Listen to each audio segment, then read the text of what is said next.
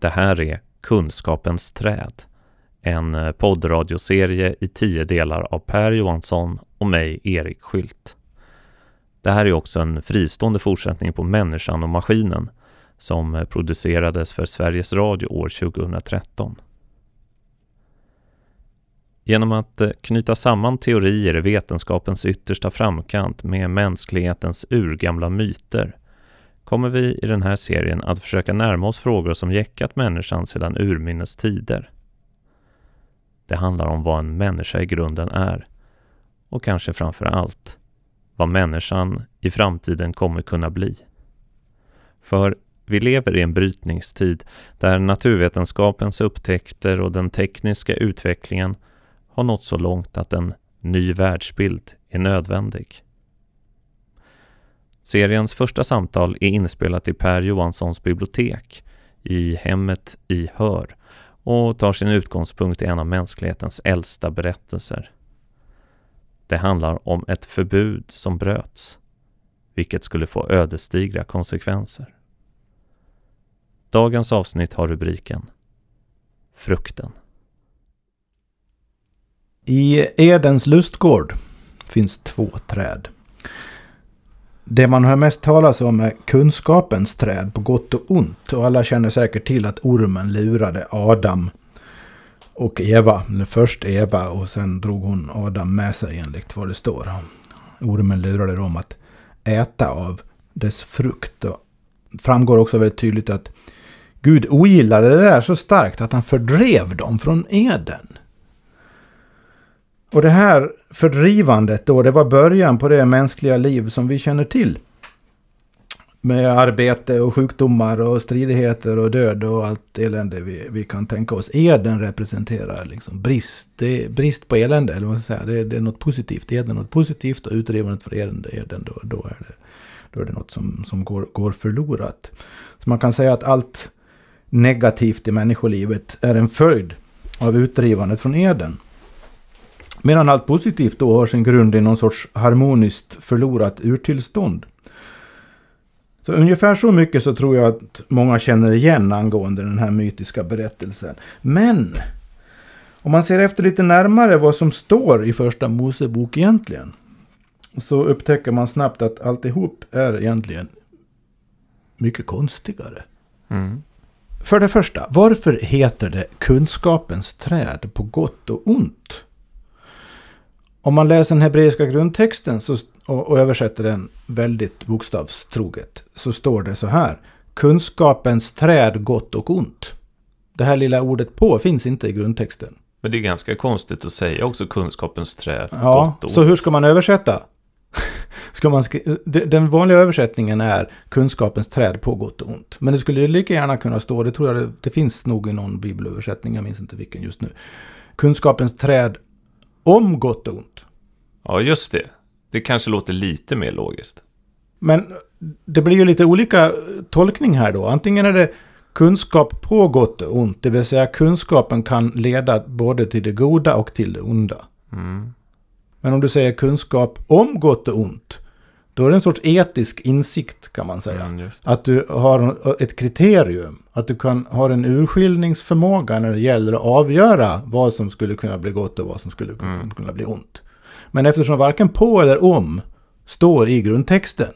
Så vet så man måste, inte. Nej, men så måste ju själva begreppet vara öppet för tolkning åt båda hållen. Va? Mm. Det vill säga de tolkningarna går in i varann. Men är det tanken att det ska vara så då? Det här hör ju till de mest kommenterade och uttolkade texterna i hela världshistorien naturligtvis. Mm. Det, det, det, det är oändliga hyll, antal hyllmeter som är skrivet om detta under, under flera tusen år. Och, och, det är uppenbart, man behöver bara dyka ner lite grann i all den litteraturen så förstår man att det har tolkats på båda de här sätten. Ja. Ofta i, i sam, på båda sätten samtidigt på mer eller mindre intressanta sätt. Så ja. vi, vi, vi, kan hålla fast vid det tycker jag. Alltså, det kan vara kunskap på gott och ont. Det kan vara kunskap om gott och ont. Ja. Men det är rätt avancerat träd i alla fall. Ja, det är det ju. Helt klart. Och så är det frukten om det här, på det här trädet som är väldigt speciell. Och den, Gud säger att den får ni inte äta. Ja, just det. Så kunskap är inte bara kunskap om olika saker. Va? I det här, i, i det här sammanhanget då. Och, och så är det väl egentligen med kunskap i verkligheten, i Mm. samhället, i våra dagliga liv. Kunskap är aldrig i sitt sammanhang neutral. Nej. Men det egendomliga här nu då, om vi återgår till själva mytologin. Frukten från kunskapens träd på gott och ont fick människan, Adam, inte äta. Nej. Varför?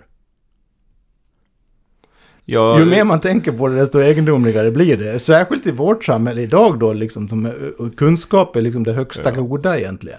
Alla ska helst gå genomgå universitets och högskoleutbildningar, för då, då får vi ett bättre samhälle. Och så säga att den är, frukt, det vill säga frukten av alla dessa utbildningar är någonting som ska gynna oss allihop. Va? Och så se- läser vi den här gamla myten och så står det att Gud, det högst, som representerar det högsta goda eller vad du vill, så står det att han säger att det får ni inte äta. Ni får inte ha, ni får inte, vissa saker får ni helt enkelt inte veta. Ja. Men Gud är väl någon slags överbeskyddande förälder där. Som är orolig att, att, att hans barn ska, ska, ska, bli... Eh, jag menar, någonting i- av, i dem ska, ska, bli, ska, ska gå sönder när de får den här djupa insikten om ja, kunskap eller om gott och ont. Det är jobbigt. Så långt i berättelsen skulle, kan man säga. Men om vi går vidare i berättelsen så ska du okej. se Ja. att Ja, så en, det, det blir ännu egendomligare. Okej, så än, än så länge har vi Adam och Eva som är i den här... Ja de, ja, de står där framför trädet. Ja, och, och- eller rättare sagt, nej, så är det ju inte egentligen. Nej. Utan Eva kommer först fram till trädet Ja. här och träffar på en, en figur som vi ska komma till. Ormen Ja, just kallas det. han. Och han lurar henne att äta kan man säga. Ja. Eller han säger, har Gud sagt att ni ska dö om ni äter det här, den här frukten? Mm. Nej, det stämmer inte. Och Eva tror, nej, grips ju av tvivel här. Hon börjar Ja, ju liksom tvivla. Gud har sagt att vi inte får äta. Men nu säger den här som verkar veta vad han pratar om. Att, att Gud undanhåller någonting Ja, här. Eller Gud kanske inte har sagt allt han skulle kunnat Ja. sagt om det här. Mm, Och jag föreställer mig att Eva egentligen tänker så här. Ja men här har vi två makter mm, som säger, verkar veta vad de pratar om båda två. mm. Den ena säger nej, den andra säger ja. Och hur ska jag kunna veta vem, vem jag ska lita på ungefär? Vem, vem, vem har rätt? Precis, Jo, ja. jo, jag, det finns bara ett sätt. Och det jag måste smaka. Då får jag veta. Och så gör hon det. Och så kommer Adam då, lite efter där. Och så säger Eva, ät. Smaka. Och så säger Adam, nej jag vill inte. Jo, men jag har redan smakat, det är okej, säger hon. För det har inte hänt något på en gång i alla fall. I det läget har det fortfarande inte fått någon konsekvens liksom. Nej, det var bara gott. Ja, antagligen. Ja. Och vad hände då? Ja, deras ögon öppnades. De fick en aha-upplevelse. Mm. Är det så här det är? Mm. På något sätt måste det ha varit en uppenbarelse. De har, de har gått där och lullat i Eden i någon sorts harmoniskt urtillstånd. Och, och, och, och tagit det för givet. Men nu har de ätit av den här frukten. Och deras ögon öppnas. Och de ser hur det egentligen är. Att det finns någonting utanför Eden också. Och det värsta och obehagliga är ju naturligtvis att de får inte vara i Eden längre. Utan slängs ut i det här Mm. utanför Eden. Men innan kan de ju egentligen inte ha vetat att det fanns något utanför Eden ens. Nej. Så de vaknade upp ur någon sorts drömtillstånd. Och såg sig själva och sin omgivning med nya ögon. Och det, det, det är väl en rätt bra definition av kunskap i så fall. Ja. Verklig kunskap som Ja. får verkliga konsekvenser. Inte Ja. bara något man lär sig för att skriva på ett prov. Liksom. Och när man har en viss typ av kunskap går det inte heller att gå tillbaka. Nej. Man kan inte, Radera helt, den, Nej, det är utan- helt oåterkalleligt Ja. i sina konsekvenser. och särskilt om det är kunskap som leder till någon slags insikt om världen, då är man ju förändrad som människa. Ja. Ta en, ta en väldigt vardaglig li- liknelse. Om du har lärt dig läsa, Ja. kan du då se på en text utan att se vad det står? Nej, det räcker ju att någon ställer ett mjölkpaket Ja. framför framför för en på bordet Ja. så börjar man läsa vad det står på Ja. baksidan. Ja, du, du, om inte annat så står det mjölk. Och du kan inte se bokstäverna Nej. mjölk utan att läsa mjölk. Nej. Du kan inte liksom avlära dig det. Och så, så är det med all kunskap som verkligen har satt sig i en. Ja. Man kan, den är, sitter där. Man får ta konsekvenserna. Man får käka frukten Ja. tills, jämt. Men tänk då, då sitter Adam och Eva vid frukostbordet här så plötsligt så ser de att det står mjölk på, på paketet. Och så kommer då Gud fader in i köket. Rosenras, alltså han är ju helt vansinnig då. Vad har du gjort? Ja, Ja. det, det är ju det som... Det är lite svårförståeligt att han blir så arg. Ja, nu börjar vi liksom närma oss mysteriet, verkliga mysteriet här nu då. Va? Det finns en egendomlig vers här sen. Alltså, det är ju det som är frågan. Varför blir Gud vred? Eller rättare, varför straffar Gud dem? Varför förvisar Gud dem från lustgården? Han, har, han har sagt, ni får göra vad ni vill här i lustgården. Ni får äta allting. Ni får äta utom det här. Det är det enda ni inte får göra i princip. Låter det ju som. Det är att äta från det här trädet. Nu har de gjort det. Nu kan de läsa på mjölkpaketet. Mm. Och, och, och, och så blir de utkastade. Ja, ut i kylan liksom. Mm. Och, och varför det? Och jo, här kommer då en väldigt faktiskt egendomlig vers lite senare som antyder någonting av vad som rörde sig i Guds medvetande. Här Det låter i den här versen som om han vänder sig till en församling av gudakollegor. Ja. Så det är liksom, han, han talar i någon sorts församling här och den vanliga kristna tolkningen är att, att det är treenigheten som överlägger med sig själv. Mm, Jaha, ja. Ja. ja. Men- det låter ju lite som en efterhands... Ja, det låter, gör det ju. Men så, han talar till någon sorts försam, församling av gudomlighet i alla fall. Ja. Så säger han så här till dem, de andra gudarna då, eller sina kollegor, eller hur vi nu ska uttrycka det. Se, människan har blivit som en av oss, med kunskap på gott och ont. Hon får nu inte räcka ut handen och även ta av livets träd och så äta och leva för evigt. Så livets träd är ju det här andra trädet i Eden som tydligen är nära förbundet med kunskapens träd. Och i och med att människan har ätit av frukten från kunskapens träd så har på något sätt vägen till livets träd, vägen till det eviga livet om man så vill, potentiellt öppnats. Ja, just Det är egentligen den enda möjliga tolkningen av det här. Mm. Nu när de har ätit av kunskapens träd så är vägen till livets träd öppen. De skulle kunna bli gudar. Och det Ja. vill vi inte. Det vill jag inte. Det får de inte. Ni ska inga andra gudar hava jämte mig. Det betyder naturligtvis att de får inte bli gudar själva. Nej. Så då blir, i, i, på ett ögonblick blir då människan oerhört mycket mer gudalik. Just. Så vad gör han?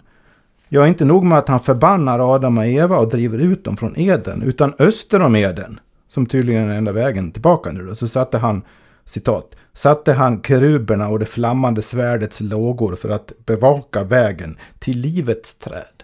Han sätter upp lite extra Aha. skydd där mot livets träd. Det ska man inte kunna komma åt utan vidare.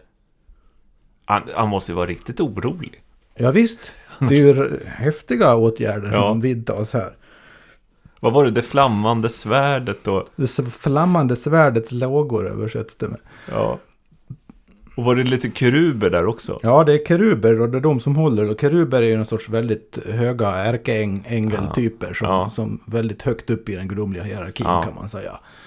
Uh, gudomliga arméns överbefälhavare ungefär som står där med sina flammande svärd och hindrar människan nu då från att komma åt, komma åt Man, man, livets träd. man får ju en liten, i alla fall jag får ju någon slags instinktiv känsla av att eh, Gud, alltså i alla fall den Gud som, som det talas om i Bibeln här, han har eh, Eden som sitt lilla, sin lilla trädgård, eller rätt sagt ett, kanske ett laboratorium. Och sen så är det som att det är någonting som går lite överstyr när det här händer. Det är som att det här var inte, det här hade han inte räknat med. Alltså så, så långt är det ju tydligt att den här berättelsen, eller det är tydligt av den här berättelsen, att det måste finnas någon sorts dold agenda bakom skapelsen. Apropå det där du just sa, va? någon sorts experimentverkstad. Alltså, Gud har någon dold avsikt här som på något sätt avslöjas lite grann när de äter av den här frukten.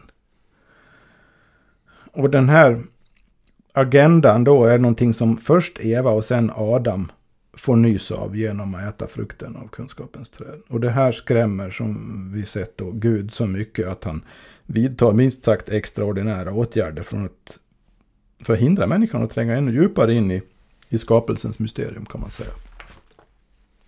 Men ormen nu då? Vad är ormens roll här? Ja, det är ju en, det är en bra fråga. Alltså varför, varför, är han, varför är ormen så mån om att fresta den nyfikna och öppensinnade Eva här nu då, smaka av frukten? Ja. Vad är hans motivation? Är han bara illvillig och vill bli av med människorna så han kan slippa dem där i Eden? Ja. Det är ju en möjlighet Ja. naturligtvis. Eller har han någon baktanke? Han är den listigaste av alla djur, så någon baktanke får man nästan Ja, han- förutsätta. Ja, ormen måste i alla fall ha vetat att Gud skulle bli arg. Ja, det måste han.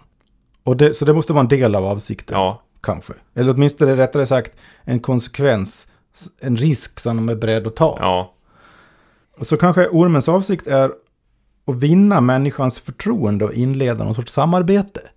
Kanske är det så att han, han kan inte själv äta av den här frukten. nej. Människan äter frukten, det får en viss konsekvens. Av det lär, får or, lär sig ormen någonting. Ja, Som han inte kan lära sig på något annat sätt. ja, Så om man lyckas få människan att äta av frukten så kommer människan att kunna leda honom ja, till livets träd. Ormen vill ha evigt liv, men han kan inte få det. Han vet inte hur han ska kunna komma åt li livets träd.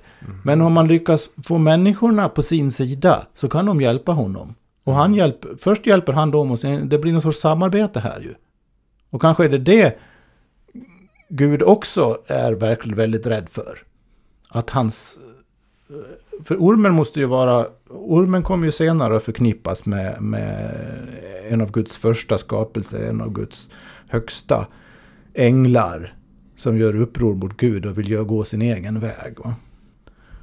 Och Gud oroar sig för att han, han ska få en, en konkurrent på samma nivå. Och då är, är ormen Lucifer. Ja. Eller något liknande. Men vi ska inte för, förvirra oss för mycket nu här, de här mytologiska möjligheterna. Men det, det är, man måste ha liksom alla komponenterna eh, med sig här. Säg Ja. att ormens, av, ormens, en möjlig baktanke med att ormen frestade Eva och fick Eva och Adam att äta av, av frukten. Det var att han på så sätt skulle komma närmare livets träd. Och, och på sätt och vis återvinna den status som han kanske hade förlorat Mm. tidigare. Då. Mm. Men i så fall så genomskådar ju Gud ormens plan och straffar honom lika hårt. För det är inte bara så att Eva och Adam förvisas från Eden, utan ormen förbannas ju också Ja, och får just det. krypa, krypa på sin buk. Liksom. Ja, just det. Ormen, Adam och Eva, de får förtjä- förtjäna sitt levetsbröd i sitt anletes svett. Och, Ja. och Eva får, eh, kan bara föda barn under smärta och så vidare. Så Ja. Allt det där eländet vi börjar prata om blir konsekvensen här. För ormen blir det Mm. också elände. Han, han förpassas också. Och det känns ju faktiskt som om den här, den här myten föregriper kärnan i praktiskt taget alla djupare och etiska diskussioner som finns om vetenskap på olika sätt. Det finns till exempel en, en samhällelig diskussion som handlar om ska man verkligen forska om vissa saker? Nu har, nu, nu har vi möjlighet att forska om detta och få reda på, på, på det här. Ska vi verkligen göra det? Eller är de möjliga mm, onda eller destruktiva konsekvenserna av den här forskningen så potentiellt så farliga att vi bör låta bli att forska om det överhuvudtaget? Då säger, då kan, då säger en del nej. Och då är, då är de liksom Gud. ja, De säger nej, det får Ja. ni inte veta. Den, den, den frukten får ni inte äta. Medan, blir... Ja. medan andra säger, man kan inte... Har man väl börjat ställa en viss fråga, har man väl börjat undra en viss sak, har man väl uppstått en möjlighet att undersöka någonting och verkligen få veta, då kommer vi inte att... Någon någonstans kommer att göra det. Någon kommer att säga jo. Mm. Och det är ormen som, som talar då, va? Ja, just det. Ja, ungefär så där skulle han ju kunna ha sagt till Eva. Ja. Och tänk de här som, som utvecklade första atombomben under andra världskriget i, i, i USA. Hela det gänget av fysiker och tekniker och, och militärer. Enormt projekt som pågår gick i flera år.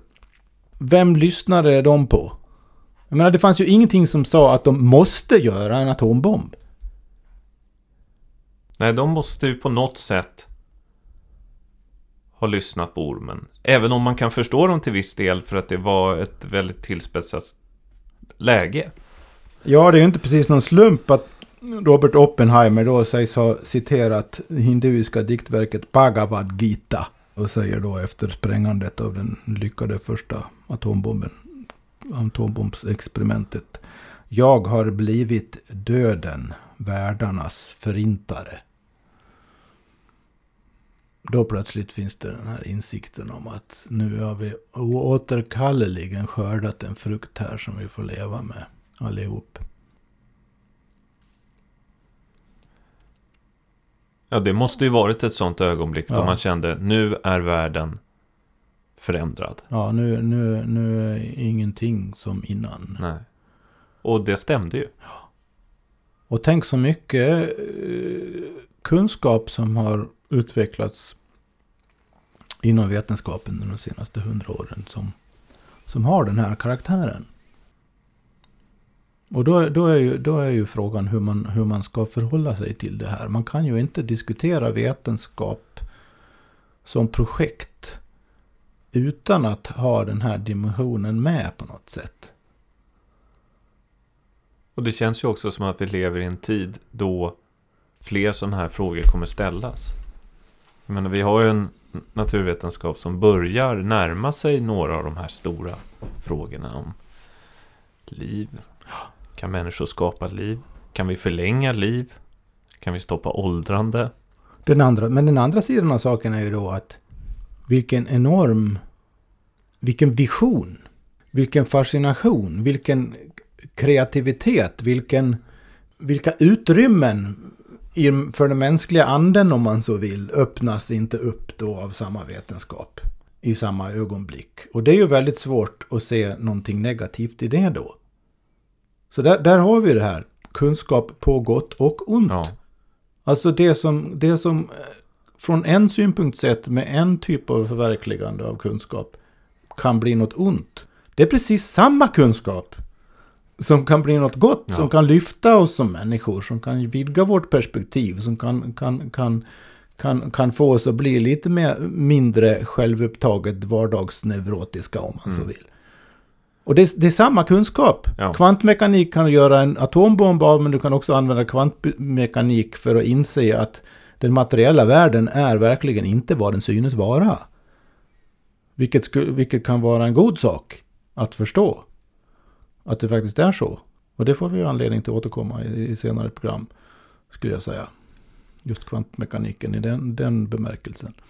Men är det inte li- lite så att om man har mytologin i bakhuvudet och tänker att det finns ett kunskapens träd. Tittar man på vetenskaplig utveckling så är det som att, det, som att människor förutsätter att det också finns ett livets träd. Ja, just. Visst. Inte bara drömmen om Mm. det eviga livet Mm. utan drömmen om att man kan bota människor. Ja, att förlänga livet och hindra åldrandet och till och med åstadkomma odödlighet finns det ju till och med vetenskapliga diskussioner om Ja. nu, numera. Odödlighet, eh, kanske inte bokstavligt att man lever miljoner år, men alltså odödlighet att man inte ska behöva dö i förtid på grund av någon sorts na- naturliga nedbrytande effekter som Ja. verkar vara genetiskt in- inbyggda i, i våra kroppar. Men förstår, förstår man eh, genetiken tillräckligt bra här så kan man programmera om den så att de åldras åtminstone långsammare om man Ja, lever längre. Sådana möjligheter börjar öppna sig nu. Och det är ju, det är ju, det är ju intressant att, att det finns ett, en sorts väldigt starkt, åtminstone retoriskt fokus åt det hållet. Det är det som är så egendomligt när man läser den här första Mosebok, att allt det här tycks på något sätt förespeglas i den här Ja, den, den är ju förmodligen 3000 år gammal den här historien, Ja. om inte mer. Och skulle man bli lite storslagen skulle man kunna säga att att ta upp den nu igen så här i början av 2000-talet kanske är högst relevant för det är, det är nu vi börjar skönja livets träd Ja. borta i sk- skogsbrynet eller i någon Mm. okänd glänta. Tidigare har människor bara tänkt att ja, det finns säkert någonstans, jag hoppas jag hittar dit, men tittar vi på hur naturvetenskapen utvecklas just nu så är det som att snart, snart Ja. kanske är det någon som hit, hittar det där. Mm. Frågan är inte längre bara vad är en människa, utan vad, är, vad kan en människa bli? Och varför ska hon bli sån då? Människan har uppnått, kommit allt närmare det här gudalika tillståndet, åtminstone i sin förmåga att åstadkomma effekter. Och det ska man ju komma ihåg faktiskt att, att i, i det traditionella gudsbegreppet ligger inte bara det här kreativa, positiva, omhändertagande, goda, bla bla bla, utan eh, även det destruktiva. Så att vara gudalik är ju att ha, ha, ha den här absoluta makten. Att både skapa och förstöra. Och det är ju det, det, är ju det vi faktiskt har tillskansat oss i allt utsträck, större utsträckning nu Mm. kollektivt. Om vi återgår till det här med att, att det, det är svårt att komma undan misstanken att det finns i den bibliska berättelsen här nu då, det finns någonting som Gud vill hålla både människan och ormen borta ifrån. Tydligen i eget intresse. Och inte på sätt och vis i omtanke om människan egentligen. På sätt och vis omtanke om människan om vill att den ska ha, ha det bra ungefär och sköta sitt jobb där i den! Men, men eh, inte på någon, det är någon djupare dimension av den mänskliga möjligheten som Gud på sätt och vis förmenar människan genom att förbjuda ätandet av den här frukten. Men det gör ju inte ormen då, så man kan ju fråga så här, vem är människans vän här egentligen? Det beror på, vad man, svaret på den frågan har att göra med vad man anser vara det djupaste syftet och meningen med det mänskliga livet. Är det att lulla omkring i Edens lustgård eller är det att ge sig i kast med den verkligheten utanför också? Och vem är, vem är människans vän då egentligen? Va? Om vi tar det och så jämför vi med en annan myt. Eh, som i sin essens påminner mycket om det här, nämligen myten om Prometheus. Jag har en väldigt stark känsla av att den handlar om samma saker, fast från ett annat perspektiv. Prometheus var en titan, alltså en äldre gud en övergud, överguden Zeus i den grekiska mytologin. Och Zeus och hans anhang på Olympen. Så Prometheus var alltså en äldre gud som de här olympiska gudarna hade be besegrat vid något tillfälle. Men Prometheus hade ändå en, en bibehöll sin, sin ställning i, i, i viss mening. Och så hade han till skillnad från Zeus då ett gott öga till människorna. Eftersom människorna enligt myten var Prometheus barn. Och han tyckte att eh, Zeus, överguden då, kunde gott vara mer generös. Tänkte Prometheus. Och i synnerhet upprördes han av att Zeus och de andra gudarna behöll elden för sig själv. Så han stal elden från gudarna och gav den till människorna. Och därmed fick då människan impulsen till allt vad civilisationskunskaps och teknikutveckling heter. Det, det är tydligt i den här myten att det blev konsekvensen av att människan fick elden tack vare Prometheus. Men Zeus, högste guden nu då på Olympen, han straffade Prometheus precis som bibliska guden straffar ormen. Så straffar Zeus Prometheus eh, gruvligen. Men människorna nu, de hade ju ändå fått elden eller kunskapen, en högre kraft om man så vill. Och de satte naturligtvis igång och realisera och utnyttja den. Och så för att hindra och försvåra det så satte de olympiska gudarna en lömsk plan i verket. Och den berättas i historien om Pandoras ask. Den ska vi inte dra nu, den tycker jag vi sparar till ett senare program. Mm. För det är då den kan bli verkligt sedelärande. Mm. Men vad vi kan konstatera nu här är den väldigt djupa parallellismen egentligen här. Mm. Mellan den bibliska berättelsen om ormen och kunskapens träd. Å ena sidan. Och Prometheus och elden å andra sidan. Och det som man lite olycksbådande kan konstatera det är att både den som ger elden eller kunskapen och den som tar emot den straffas Ja, och råkar väldigt illa Ja. ut. visst. Så, så vad, är, vad är det som har motiverat människor för tusentals år sedan att producera de här myterna? Vad är det som, som, som har motiverat människor under alla år som har gått därefter att gång på gång på gång återberätta dem för varandra, så som vi har gjort nu, på vårt sätt? Mm. Det, är, det är någonting otroligt djupt i människan som liksom måste väller upp här, som måste ut, som måste på något sätt uttryckas. Men som har den här olycksbådande karaktären. Det är precis som vi kände på oss att vi är involverade i något enormt drama här som, som, som, som vi liksom inte kommer ifrån. Det måste ju varit att människan i väldigt, väldigt tidigt i utvecklingen såg, man såg vad man var kapabel till. Ja. Och det, det, det skrämde. Ja. Och så som om man tänker liksom i termer av det sant mänskliga. Vad är det då? Är det den som blir skrämd eller är det det som skrämmer? Mm. Just det.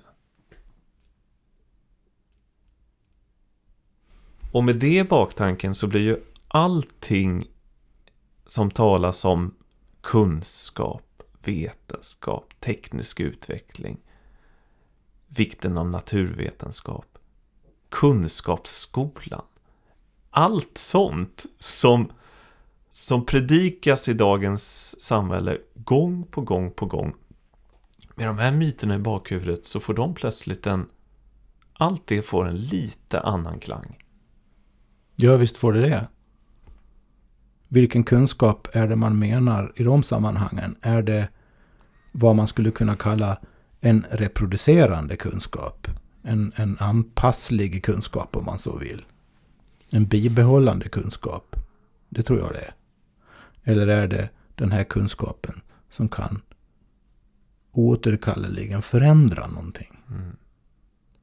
Den tror jag man fortfarande är precis lika rädd för som Gud var i Edens lustgård.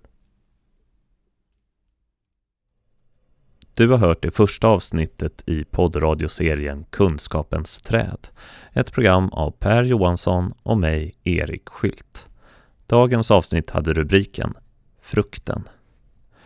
Vill ni komma i kontakt med oss så hittar ni all information på vår hemsida kunskapensträd.se. Kunskapens träd är ett ideellt projekt som drivs av Per Johansson och mig, Erik Skylt.